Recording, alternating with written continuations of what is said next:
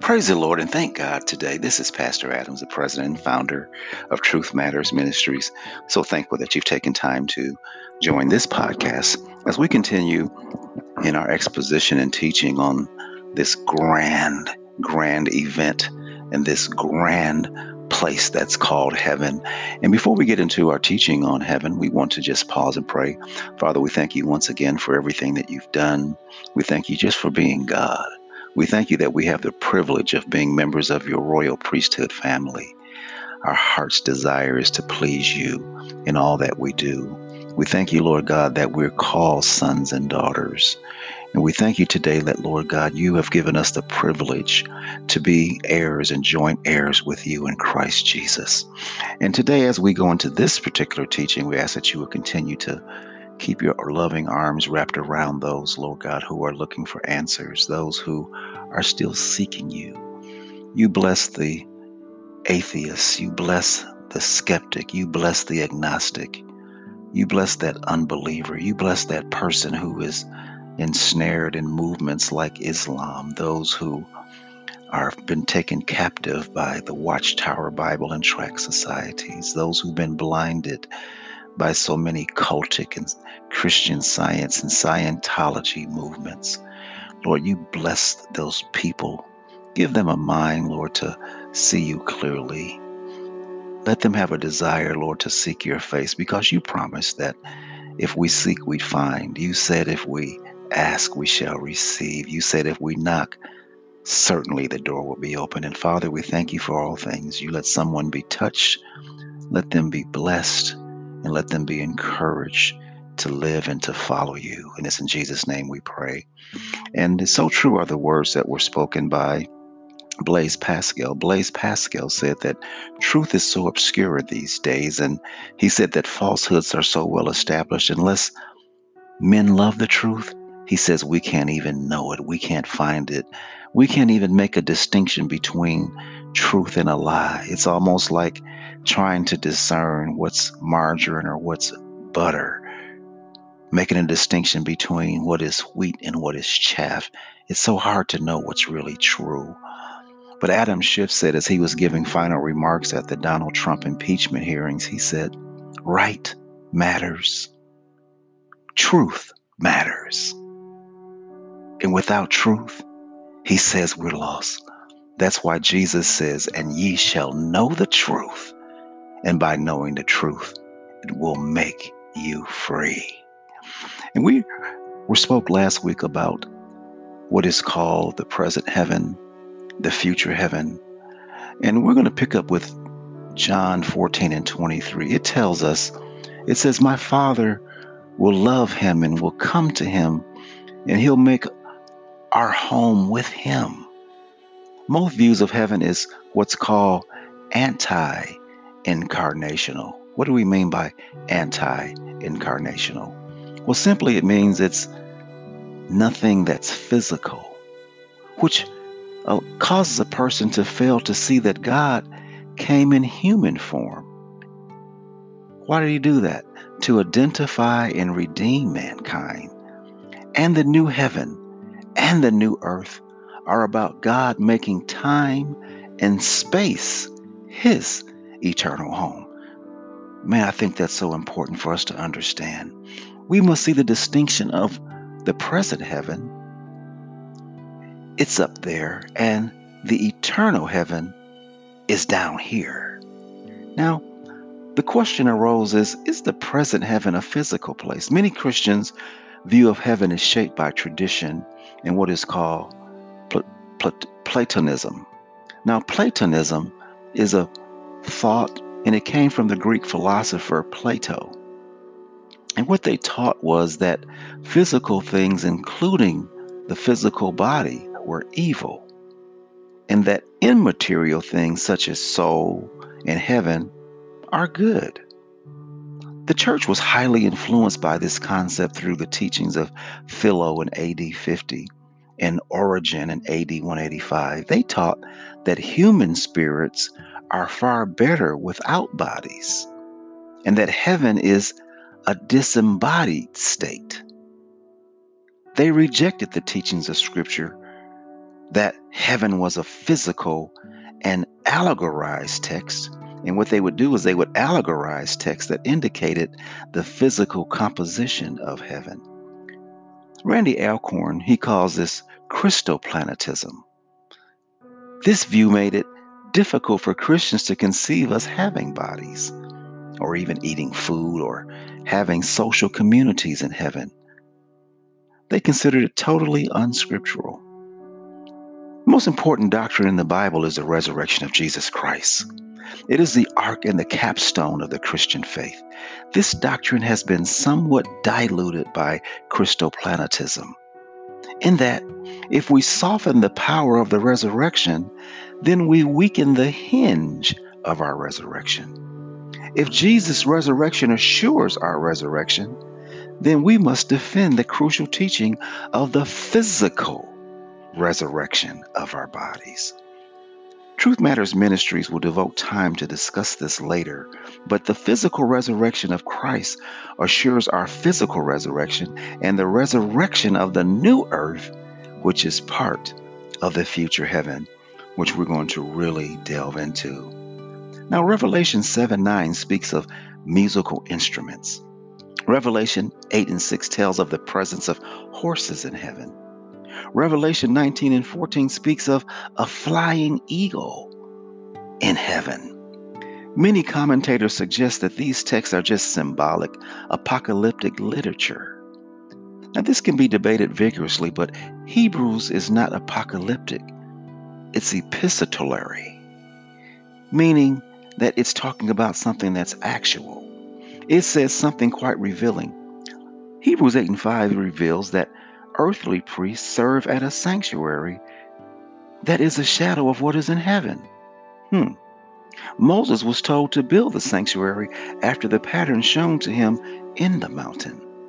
Now, if the tabernacle that was built was a physical one, then the pattern was also surely physical. When Jesus told the thief in Matthew 24, excuse me, 23 and 43, today you will be with me in paradise, it comes from the Persian word paradisia, which means a walled park or enclosed garden. It was used in describing King Cyrus' walled gardens and his royal palace. In the Septuagint, it is used to describe the Garden of Eden, the same word rendered paradise. So, someone asked, do we remain conscious after physical death? Will we be conscious? Well, Ecclesiastes 12 and 7 says, The dust returns to the ground it came from, and the spirit returns to God who gave it. Luke 16 and 22 describes the events of the rich man and Lazarus, along with Jesus' declaration that the thief will be with him at that day in paradise. At death, the human spirit goes to heaven or hell. There is no such thing as unconscious existence or annihilation or the so called soul sleep. The Bible definition of death is separation in 2 Corinthians 5 and 8. Our Bible reveals Christians talking, worshiping in the present heaven, not soul sleeping. Biblical references to sleep are all euphemisms to death or separation. Another question arises concerning our state in heaven, and that question is Do we have bodies in the present heaven? Now, unlike God and angels who are in essence spirits, humans are by nature both spirit and physical. In Genesis 2 7, it tells us that God made man from the dirt, which is physical, and he breathed the spirit of life in him. There is never a time when man is without a physical body neuropsychologic studies have been conducted that reveal that there's an intimate connection between what has been historically defined as the soul, which includes the mind, emotions, and will, intentionally, and the capacity to worship. Now, this indicates that we are not merely spirits that inhabit a body, but as much physical as we are spiritual. How many times have we heard preachers declare that we are a spirit that lives in a body that possesses a soul? But in reality, we are just like God, a trinity. We are a body, a soul, and a spirit. Made in God's image, right? We're exactly in His image. He's triune, we're triune. To suggest otherwise is to diminish the very essence of the nature of the Godhead. My body, my body is not just a house, it is also a part of me. Did y'all catch that? I'm going to say it again. My body is not just a house, it is also a part of me. My thoughts, my feelings, my will, and emotions are all a part of me. My life source and spirit is also a part of me. If the spirit separates from the body part of me, I am not whole because the body, physical part of me, must be resurrected and joined to the spirit part of me. The soul is so closely integrated into my body and spirit that Paul said that the word was alive and sharper than any two edged sword. He says, even cutting down to the heart to distinguish difference between soul and spirit. Paul writes in 2 Corinthians 12 and 3 that he saw a man who was possibly in his body in heaven. Our Bible teaches that Christ rose physically. He ate food, he used the toilet, he slept, he fellowshipped, ascended to heaven, and promises to come back to earth in the same physical form according to Acts 1 and 11. Now, if Jesus had a physical body in heaven, and he teaches that Christ was resurrected, and his natural body was transformed into a spiritual body, and we as Christians bore the image of the first Adam, likewise, we shall bear the image of Christ, the second Adam with a resurrected spiritual body. Let's consider these three personalities Enoch, Elijah, and Moses. Genesis 5 and 24 tells us that Enoch walked with God in a physical body. Hebrews 11 and 5 says Enoch did not die, but was taken straight up to heaven so that he would not see death. 2 Kings 2 11 and 12 states that Elijah was taken to heaven without leaving a body behind. Moses and Elijah appeared physically with Christ at the transfiguration, according to Luke 6 28 through 36. Now, this indicates that God grants an intermediate body prior to the resurrection. Now, in Luke 16, it speaks of a rich man and Lazarus. Now, let's look and see what Luke 16 reveals. When Lazarus died, angels carried him to paradise. The rich man went to a place of torment. Lazarus is with Abraham. The rich man is alone. The intermediate heaven and hell are separated by a great gulf. Lazarus and the rich man communicate. They reason and maintain their earthly physical appearance. Y'all hear me? The rich man remembers and possibly sees his brothers. Abraham affirms that no one can cross the chasm between heaven and hell. Now, since that's true, we have to ask the question will we, will we be judged when we die? 1 Corinthians 3 and 13 illustrates that Christians will not be judged for our works, but for our faith. Say it again, Pastor Adams. 1 Corinthians 3:13 and 14 illustrates that Christians, those who are born again, even though we're going to be judged, we're not going to be judged for our works, but we're going to be judged for our faith. Jesus bore our judgment for our salvation and sins. But sinners will be, will be judged for their works and deeds during the great white throne judgment at the end of the old earth and just before the beginning of the new earth. Revelation 20, 11, and 13 says, The judgments are for distinct purposes. For the Christian, it is the Bema award seat, not to determine whether or not you have eternal life with Christ, but it's just what crowns are you going to receive? How many spiritual Oscars and Emmys are you going to be rewarded for your labor and for your faith? But for the sinner, it is for condemnation. The next question is Will Christians be aware of events on earth? I've always wondered about that. If I'm in heaven, will I know what's going on on earth? For my loved ones who are, I've, I've heard so many people in sporting events or in interviews on television, and they might cry and they'll say, Well, you know what? My mother's not here to see me get drafted into the NBA or the NFL. My father is not here to see me win my Super Bowl trophy or to see me launch my business. But I know they're looking down on me. And I always wondered, I said, Are people in heaven really able to look down? Now, memory is a basic element of personality. And if we are our true selves, our memories can't be discarded. In Revelation 6 9 and 11, it describes the souls of Christians crying out to God for vengeance of the blood of the martyrs that had been shed while they were on the earth. They remembered. During the Transfiguration, Moses, Elijah were aware of Jesus' departure and the events surrounding Jerusalem.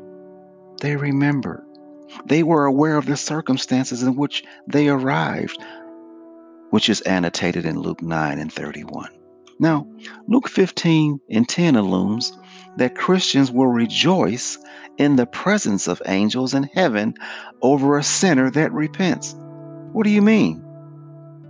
How do they know that a sinner repent? Wow.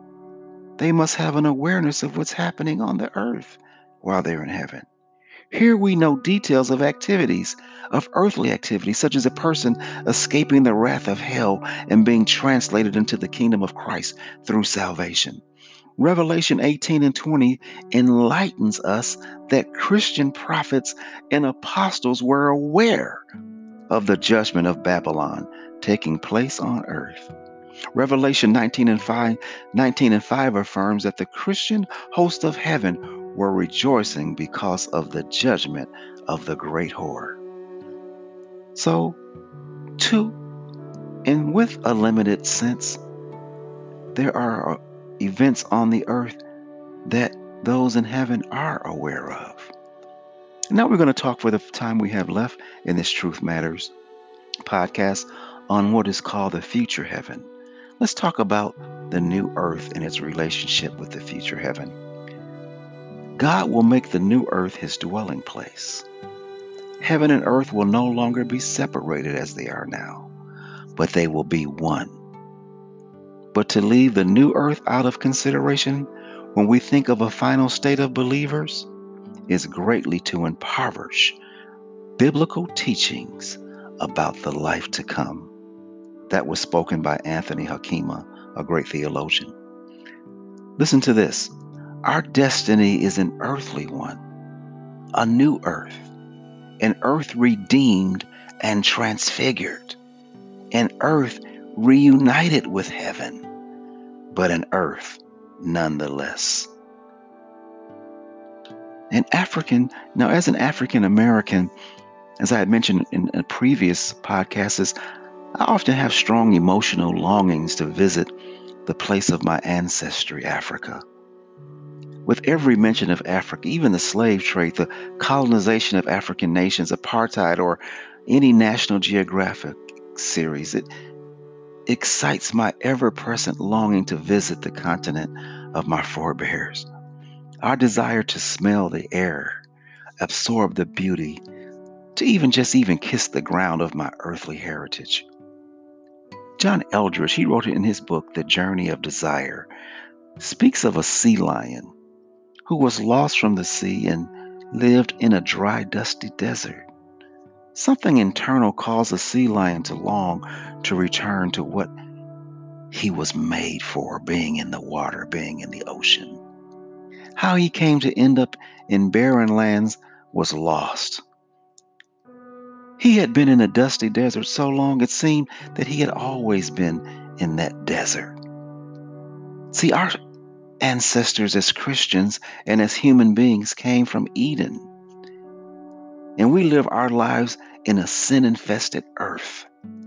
We long for a paradise, a perfect world without corruption, where God walks with us in the cool of the day.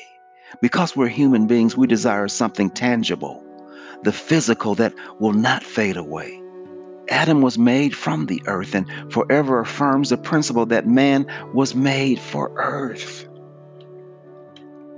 Any hints of heaven are seen in the heaven is called a city in Hebrews 1 and 10. A city is comprised of people and communities and culture, buildings and art, sporting events, work and all type of activities. Heaven has been described as a country with a city. Say it again, Pastor Adams. Heaven has been described as a country with a city. We know that countries have territories and rulers and magistrates as well as citizens. If we can't imagine the present earth without rivers or lakes, oceans, mountains, forests, plains, and flowers and beaches, then how can we imagine the new earth without them? All of these type of features are repeated in Revelation 21 and 22. We can't read those chapters in the Bible and not clearly see earthly representations explode out of these passages. 2 Peter 3:13 tells us that we're looking for a new heaven and a new earth that God promised. When we think of the new earth, we don't have to possess a vivid imagination of what it looks like. But it may take some imagination to understand understand how it will function. We have no identification or experience of there being no more death or no more crying, night, fear, stress, hatred, hatred, lies, thieves, covetousness, or even the common cold, or even cancers, erosions, and aging, awareness of time and injuries, pain and heartbreak, wars, dissension and division, betrayal, hunger, germs, lack, lust, racism, loneliness, calamity. We have no idea of what that's like. This new heaven and new earth will be a paradise restored, a resurrected Garden of Eden, replete with the tree of life, according to Genesis 2 and 9 and Revelation 22 and 2. I find it interesting that God commanded Noah to take animals and birds and creeping things into the ark. He also t- told Noah to take food into the ark to eat, which included herbs and plants. We sometimes only see fleshly creatures as life, but God saw plants and trees as fundamental for life. The animals would have died without there being plants. Our entire world is dominated by plants. The ocean's existence and survival is determined by plants. Isn't it interesting? God didn't name or select an animal to signify life, he selected a tree. He called it the tree of life. Now, if you study the fig tree, you'll find that it is the base or foundation to the survival of many African ecosystems. Research reveals that many plants are more intellectual than animals. Some even have the ability to monitor over 15 chemicals in their surroundings. There are plants that have electronically measured communication. They have intricate defense mechanisms that manipulate animals and insects to spread their seeds and to promote their survival. We all can see the intelligence in plants anytime we are gardening and attempt to kill weeds. It's amazing the defense mechanisms that they have. Our internet is not as sophisticated as the complex connections and communications of the roots of plants that extend for hundreds of miles underground. God created plants first before he created anything else on the earth. For he knew that plants would be the foundation of all living things, even mankind. Remove plants, then there's no plankton in our oceans, and then we lose the majority of our oxygen. Remove plants, and we lose our rainforest and then the remaining oxygen and an ecosystem that supports all living creatures on the earth. God put man in a garden. The new earth will have sequoia trees, the largest living thing and plants that are in that are by far the oldest living things in the earth. The new earth will have oceans full of plants like seaweeds, kelp, and crocalin algae. There will be plains of full wheat shrubs and grass, deserts full of cactus, and forests with millions of trees abundantly supporting every plant and herb. And we thank God for you today joining our Truth Matters podcast. And as we continue to talk about the present heaven and the future heaven, man, make sure that you come back and participate because there's so many great treasures to unfold. Now, God bless you. You pray for us until we have an opportunity to share again. Amen.